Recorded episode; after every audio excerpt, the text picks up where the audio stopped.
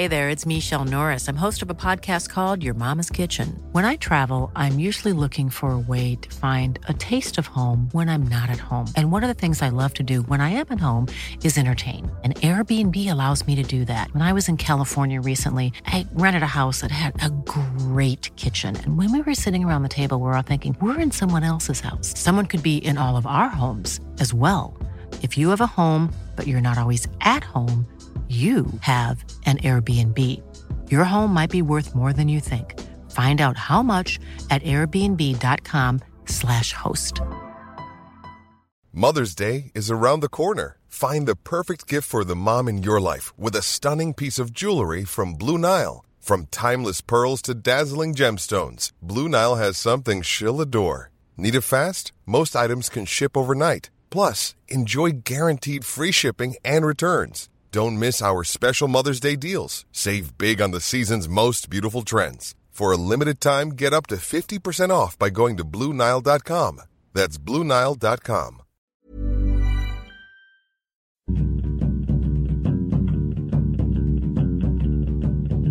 Hello, welcome to Film Fandango, the film podcast. I'm David Reed. This is Marek Larwood. Hello, listeners. How are we doing, Marek? Have we recovered from New Year's? I've just got that dread of uh, a new year now. I look at the number 2014 and I get a good feeling. I think it's going to be a good year.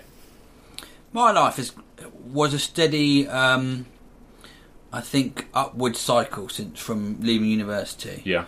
up until the age of about sort of 31, 32. Okay. And now it's. I feel like I've I've probably gone past my peak now. Oh, okay. I'm 37 now. I start to feel twinges when I go to the gym. I just not in the same shape I used to be, and I think my career's probably on the way down. So But at least there are films out there that can pick you up.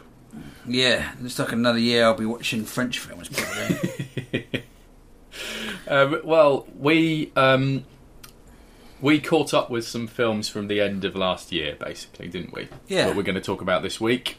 Um, what did you go and see? I went to see Peter Jackson's The Hobbit. 2. Is it called The Hobbit Two? Is it No, it's just called The Hobbit: colon The Desolation of Smaug. Oh, that's it. I went to see it at the cinema. The second Hobbit film. Hmm. Why did you go and see that? You tend to sort of hate these things. because I was uh, it was a family thing Ah, yeah. with my brother and um, my nephew or step nephew. My I parents went to see it. What were the same one as I went to? Yeah, yeah, yeah. They followed you there. Okay, I've had them tailing you because I don't trust you. my brother actually seen went to see it twice. Really? Is it good? Tell tell uh, for people who uh, don't know what Lord of the Rings is. Uh, what's the second part of this very short story Well, about? because I read the Hobbit ages and ages Yeah. I can't remember what story. Uh, uh, what Do you want me to do the quick? Pro- it's Well, a very I- simple story. Yes, he just uh, is Bilbo Baggins gets employed by or pushed by Gandalf the magical wizard to help these dwarves. Thirteen dwarves retake their homeland where all of their gold is because a dragon has set up shop there and forced them all out. And that's it. So they go on a sort of Odyssey-like sketch show style adventures across Middle Earth as they go to the Misty Mountain, and then they defeat a dragon. The end. That's very simple. It. This isn't. This is the same criticism that everyone's had, so Yeah. I'm kind of going to repeat it. It's just a sort of filler film, I Yeah. think, for the start and the end of a film, following the same Lord of the Rings structure. The problem was Lord of the Rings was uh, An epic. yes, and the Hobbit isn't. So a lot of it felt like I couldn't remember it from the book, like it was made up. Yeah, yeah. Made up Well, they've made up a stories. lot of it. I talked to my dad about it because he was a big uh, Lord of the Rings fan. He used to read me and my brother The Hobbit when we were younger as well. So he he you know wanted to go see what they've done with it, and. Um, from what he said, they've yeah they're padding out. You know they've invented a load of Radagast the Brown plot, and they've Yeah. invented they've put um, a female elf for Legolas to fall in love with Yes. in there, and you know all sorts of just. And there's a new guy who works in the port. Was he in the original one? I don't think he I- was. Uh, there are some people in Lake Town, but I don't know. There's certainly, yeah, it's not as important. I can see it's a well-made film. It looks amazing. Yeah. The 3D thing. There's a lot of work gone into it, but you sort of start to take films for granted. It feels like Lord of the Rings six or another it's the same sort of fighting, and the fighting's so ridiculous in the Hobbit. It's just Yeah. people shooting arrows off walls and again, and everything gets the perfect target. What's the point of watching it? Yeah, there's no no one can miss. jeopardy.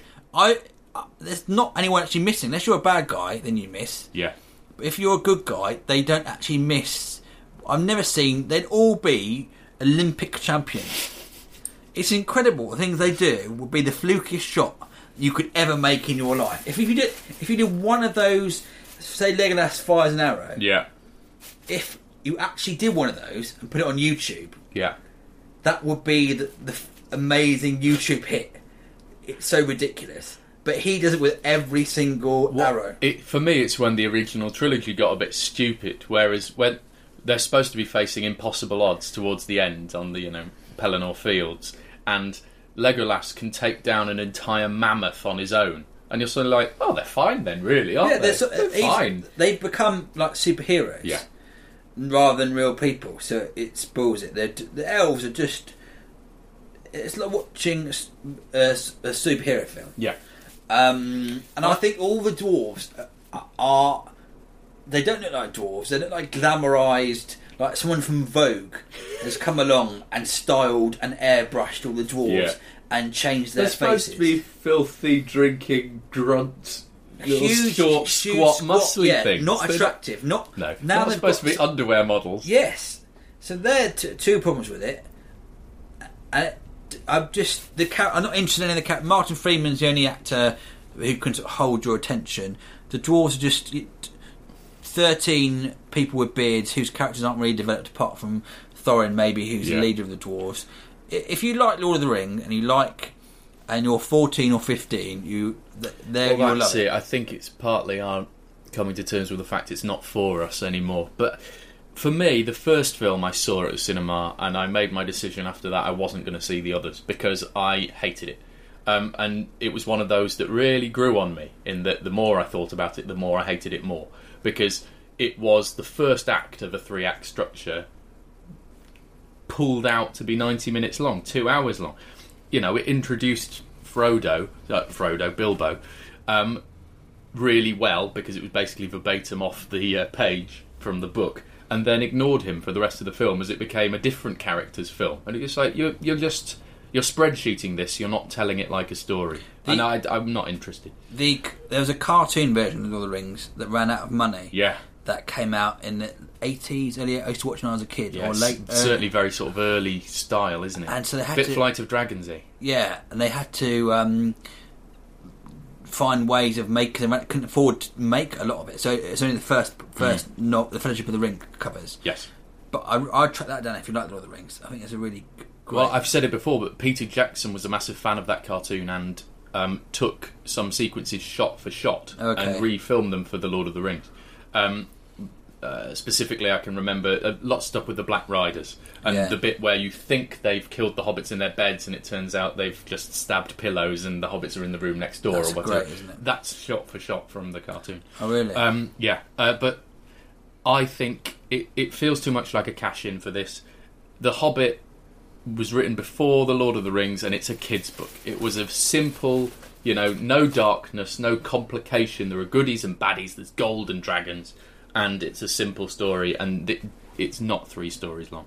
Who would you be if you were in Lord of the Rings? What cat? What would you be? I'd like, You'd be an elf. I'd like to be one of the Bjornians who can turn into bears.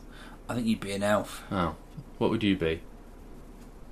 An orc, an albino orc. Oh no! say for me, can we eat their legs? That's what orcs talk about. I want to eat his legs. That's what I say at the dinner table. Um, So, it is. It's good though. If you can, if you're watching this ten years ago, you think it was amazing. But it's, it's almost like that Lord of the Rings sequence, and it feels like it's a money making. yeah. I still enjoy it. Give it six Mareks. Okay, okay. How's the dragon? The Entirely CGI characters that can't be done by Andy Serkis because they're not even humanoid. I thought the most interesting bit of the film was uh, the first encounter with the dragon, okay, where Fr- um, Bilbo first meets Smaug. Or Smaug. It, I like that bit the best. Okay, that's probably again another bit of dialogue that's directly out of the book. Would be my guess because those were the bits that really shone in the first film for me. The riddles in the dark bit between Bilbo and Gollum when he first finds the ring was brilliant because it's pretty much verbatim off the page, and the early bits with Gandalf again. But then suddenly it went into this sort of rubbish Chronicles of Narnia style, or you know, um, Prince of Persia: The Sands of Time, just sort of rubbish Hollywood dialogue, epic guff, basically, An epic guff. epic guff. Um, well, okay, I'm still not going to see it, but uh, it's not. It's for some people, isn't it? It's for some. What did people. you go and see in the cinema? The Skinamar. I went to see Anchorman Two.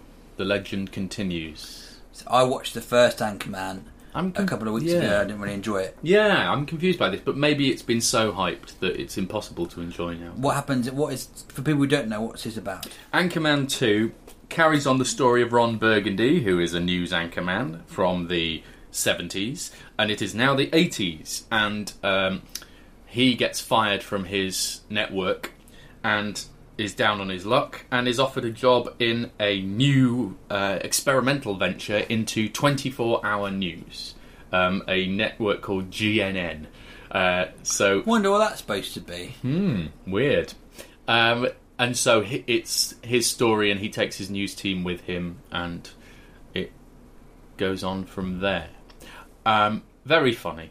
It is. If Really? you liked Anchorman One, it's it's it's funny. I've heard bad reports. On, The problem with it is the problem I we touched upon it briefly last week um, when we were talking about Alpha Papa, which is Alpha Papa does this better, but it still suffered from the same problem, which is because they're just putting the funniest bits in. It's really disjointed, and and you get a sort of uneasy, disembodied feeling because it's not telling its story well. Things are happening simply because they're funny, and there's no reason for them, and it's working against its plot all the time, all the time, and it gets really irritating after a while. That if you're telling a story, you have to believe in it, or why should your audience? And if if you don't if you don't want to tell one, if you're not going to bother, then don't tell one. Just make something like Monty Python's Meaning of Life, which is a sketch show. Just hmm. make a sketch show if you want to make a sketch show. What- I don't see the point of doing a story half-assed. did the people in the cinema laugh? Yeah, people were laughing all the way through, and so was I. You know, I enjoyed bits of it, but I was just getting that sort of sinking, slightly fatigued feeling inside as it went on. Just as it was like, ah, this this is meaningless. It's all meaningless. How did you laugh at this? Yeah, that's how I left. Yeah, were you there? yeah, I was sit- I was sitting behind you. Dr. Ron Burgundy, you funny. Um, oh, But I did enjoy it. I mean, Steve Carell is stand out again. He's brilliant, and um, uh, obviously Will Ferrell's excellent. And the number of cameos, there's slightly embarrassment of riches in this one. Where is Vince Vaughn in it? yeah, Vince Vaughn's back, Harrison Ford's in it. Um, we get a bit with Sacha Baron Cohen, Marion Cotillard. Um, oh, she's beautiful. uh, she's beautiful. Marianne Cotillard's from Rust and Bone, and also the villain in the Bond film as well. Dark Knight Rises That's is it, probably what you're thinking of. Same thing. Yeah. Um, uh, Greg Kinnear's in it. Uh, there's a good turn from um, uh, what's his name, James Marsden, who's excellent in Enchanted and X Men and stuff. But Now- anyway, it's it's funny. It is funny, Vince Vince Vaughn. irritating. Sorry to change the subject. That's all right. Is he some sort of tax evasion scheme? What being an actor? Yeah, B- because I don't know why he's in films. uh, every film that he seems to be in Yeah. sounds like it's a tax dodge. Like the Google advert one, the uh, what was it called? Yeah, yeah. And there's another one of him where he's the father, a delivery man. Delivery man. He's a father of over 500 children because of a mix-up in a sperm bank. But they just look like terrible films that someone's gone, oh, don't worry, I need to launder this money. We'll We need to up a shell company. and what is that company? It's easier if we, it's, it's Vince Vaughn Limited. I can't think of a film. Was he in Dodgeball was all right, or in Swingers was the one that made him famous, wasn't it? Swingers, with, with Jo- yeah. Favreau. which is good. Yeah. and he's good in it. But I've I've been Since then, it's almost as if I'm sure it is that he doesn't actually exist. He's some sort of tax robot that people are putting their money through. possibly quite. Po- I mean, I don't get him. I don't get him. I don't get what he doesn't seem to be attractive or charming or funny. So I don't know why he's on screen. Really, he's just sort of normal. When when he comes on a trailer, Yeah. it's just the equivalent of the man with the deep voice saying, "This film is total shit." The man with the deep voice doesn't say that enough, does he? but that's what the Vince Vaughn thing. You just think, if you you see a film, and you Yeah. think, he Have you- appears. Well, I'm not going to watch that. Have you seen uh, the? I think it was old school special features on the DVD where um, Will Ferrell plays James Lipton from uh, Behind the Actors Studio, Oh, okay. and he interviews Vince Vaughn, and he goes, "Vince Vaughn, you played uh, Norman Bates in the remake of Psycho. Is Norman with us today?" and Vince Vaughn goes, "Yes." He goes, "Chilling." Did he really play that? Was he? Yeah, he was Norman Bates in the remake of Psycho with Anne Heche and uh, others. That was a shot for shot remake, wasn't it? Shot bizarre, shot for shot colour remake of Psycho. Really odd idea. See, that must be a tax dodge as well. Surely you'd think it was. Right. Um.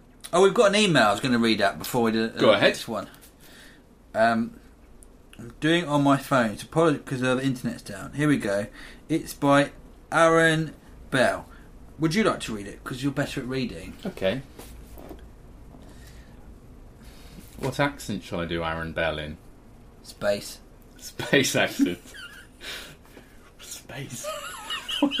People from space sound like. Oh, there's Buddy scratching at the door like a psycho. Um. Hi, Marek, David, and Buddy. I am a long time listener since Marek became a regular, although this is my first time writing in. Quite a long time ago, you were asked for recommendations of documentaries to watch, and I have a suggestion. Have either of you seen Man on Wire?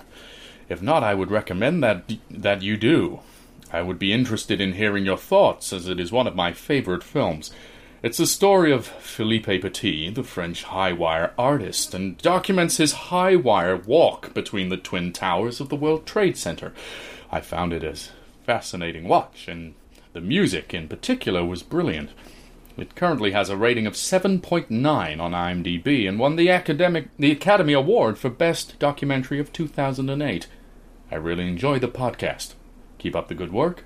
Aaron Bell from Hull. And we all know Yeah. that Hull is City of is Culture 2000. and- uh, Was it? No, the, next year. Was it 2014? And it's going to be the entire city of Hull is going to be um, put put into space. Thank God, it's about time. I have seen Man on the, on the Wire. Man on Wire. I've still not. I've Haven't not you? I, I um I sat in Richard Herring's front room while he was watching it, but he was already part way through, and I couldn't be bothered. He was in a dressing gown. It was a bit awkward.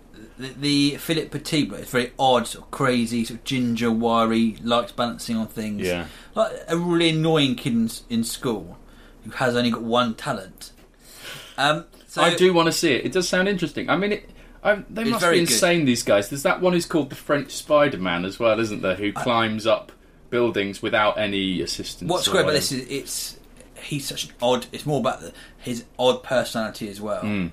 He's a. It's not just a documentary about a normal. It's an amazing feat. What he, what he did is incredible, and uh, uh, it, it makes it seem all the more incredible knowing how dangerous it was. If you, just something, a wire sort of just used to sway Yeah. in the wind.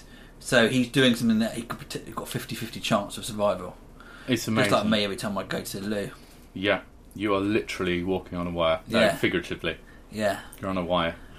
man on porcelain. Bum on fire. That is an even better one. I s actually, I should say, uh, to hark back to last week's Bum monkeys. Uh, bum monkeys. No, um, films I saw that weren't last year, but weren't from last year. Is I went through uh, watching Tony Scott's Denzel Washington movies. oh, really? Some really fun ones in there. Like I, I think he's underrated. He over edits is the problem, but if you can tolerate it, they're really fun films. Man on Fire is why I was thinking of this. Mm-hmm. Uh, Taking of Pelham One Two Three, the remake of that. That's good fun. Not as good as the original, though. Um, De- no, it's not. But Deja Vu, that's really fun. You know, I, it's no good. I like it. Well done. Well done, well done, Tony Scott, and rest in peace, mate. I watched another film. What? So uh, we'll, we'll do this and we'll wrap up, shall we? Sure. What was it? I'll tell you what, though, What? I forgot to mention this last week. If you do want to write in, um, like Aaron Bell did, or uh, what do you do? You can email us, dearfilmfandango at gmail.com, or write on our Facebook wall, forward slash filmfandango, or tweet us at filmfandango. And we do all of this for free, so if you would like to donate towards our running costs, then please go to filmfandango.co.uk and follow the link from there. And what are the running costs? It's just the cost to hire the um, the server to put the podcast and keep it on there Yep. each each week, Each and, week. and to keep all the podcasts on there. And to keep going to the cinema, which, as we know, is costly. It Deeply costs about, costly. I reckon I spent over 500 quid in the cinema I know, last it's year. ridiculous, isn't it? Um, and if you want to send us some free tickets any cinemas, why not do that? Uh, meanwhile, I went to cinema to see a film. It the film's name was All Is Lost. It starred Robert Redford. What's it about? Well, he's the only person in this film, Really? Mm-hmm. That's always. and there's dialogue at the start, and that is pretty much it. So it's just a man. Documentary? Is he just No. in his house? it's a man. It's like a man, and it's like bum on porcelain. Yeah. It's him and his boat going out, and bad thing, a series of bad things happen to him and his boat, and it's an hour and a half long, and it is very, very good. Man on boat. It's what so Life of Pi got all the big. Um, uh, Plaudits. yes, for being a film about the soul and being about a film about discovery. Yeah, yeah. Imagine that without the annoying accent, without the stupid tiger thing, Yeah. without The God allegories. yes, uh, without some of the sort of special effects green screen, Yeah. but more soulful. I So- love Robert Redford. I think he's brilliant. He's amazing. He's absolutely brilliant. I, he's one of those I always forget. We, we've said it with Tom Hanks before, but I always forget how watchable he is, and then I watch a Robert Redford film. I go, oh, God, he's good. I saw Mark Kermode talking about him saying how he did the staring into the background before Ryan Gosling did. Yeah. he was the good-looking guy. oh, yeah, he that. was the cowboy. He was Yeah, the cowboy. I mean, he was amazing in Butch Cassidy and Sundance Kid, and All the President's Men, also very good in that film. Yeah. uh, and The Sting, another great Robert Redford film. Um, but this is it's just a man at sea on a boat. Lots of bad things happen, and how he deals with it. It's shot beautifully, and it feels as if it's he doesn't need to say anything.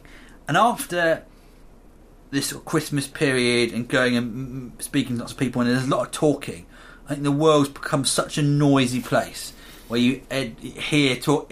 You can go to the cinema and you don't need it. It's pe- it's strangely peaceful. The music's great too as well. The soundtrack, and you you add the, you don't need the dialogue. You just follow him what he's thinking. You see it in his expression. You see in what he does, and the events are interesting enough, and it's constantly changing. And it feels like he's out. At, you feel stranded at sea. I talked last week about The Impossible being one of the films of the year, being Yeah. having the effect of water. This feels a lot more. Life of Pi felt to, for me too sort of stylized and too CGI. This is what it's like. It feels. I can believe the sea is this huge, monstrous place. Well, Life of Pi felt to me like a bubblegum Disneyified version of struggle.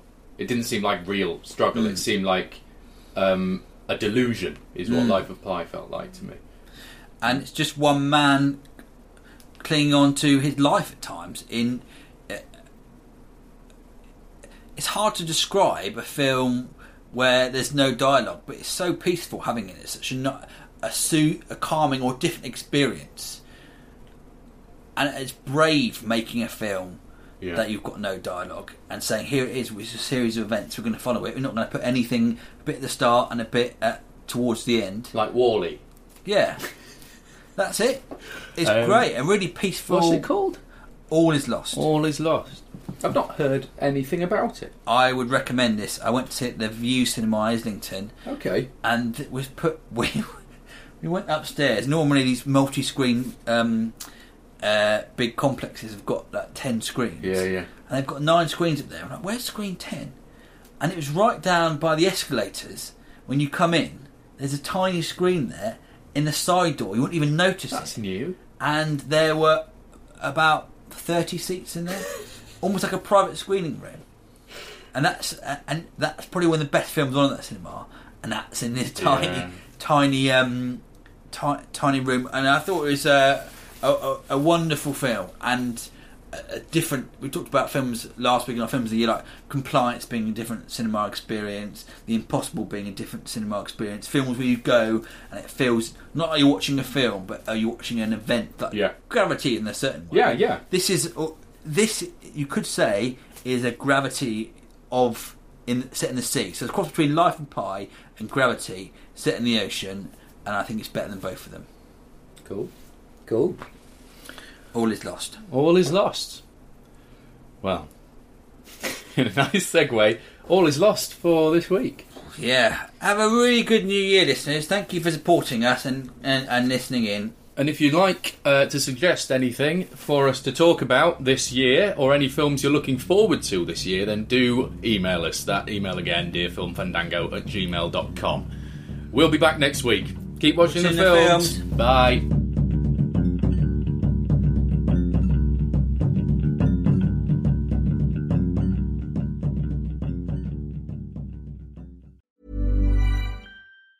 Normally, being a little extra can be a bit much, but when it comes to healthcare, it pays to be extra. And United Healthcare makes it easy with Health Protector Guard fixed indemnity insurance plans. Underwritten by Golden Rule Insurance Company, they supplement your primary plan, helping you manage out of pocket costs without the usual requirements and restrictions like deductibles and enrollment periods. So when it comes to covering your medical bills, you can feel good about being a little extra. Visit uh1.com to find the Health Protector Guard plan for you. Hey, it's Danny Pellegrino from Everything Iconic. Ready to upgrade your style game without blowing your budget? Check out Quince. They've got all the good stuff shirts and polos, activewear, and fine leather goods, all at 50 to 80% less than other high end brands. And the best part? They're all about safe, ethical, and responsible manufacturing. Get that luxury vibe without the luxury price tag. Hit up quince.com slash upgrade for free shipping and 365 day returns on your next order. That's quince.com slash upgrade. Planning for your next trip? Elevate your travel style with Quince. Quince has all the jet setting essentials you'll want for your next getaway, like European linen, premium luggage options, buttery soft Italian leather bags, and so much more. And is all priced at 50 to 80% less than similar brands. Plus, Quince only works with factories that use safe and ethical manufacturing practices. Pack your bags with high-quality essentials you'll be wearing for vacations to come with Quince. Go to quince.com slash pack for free shipping and 365-day returns.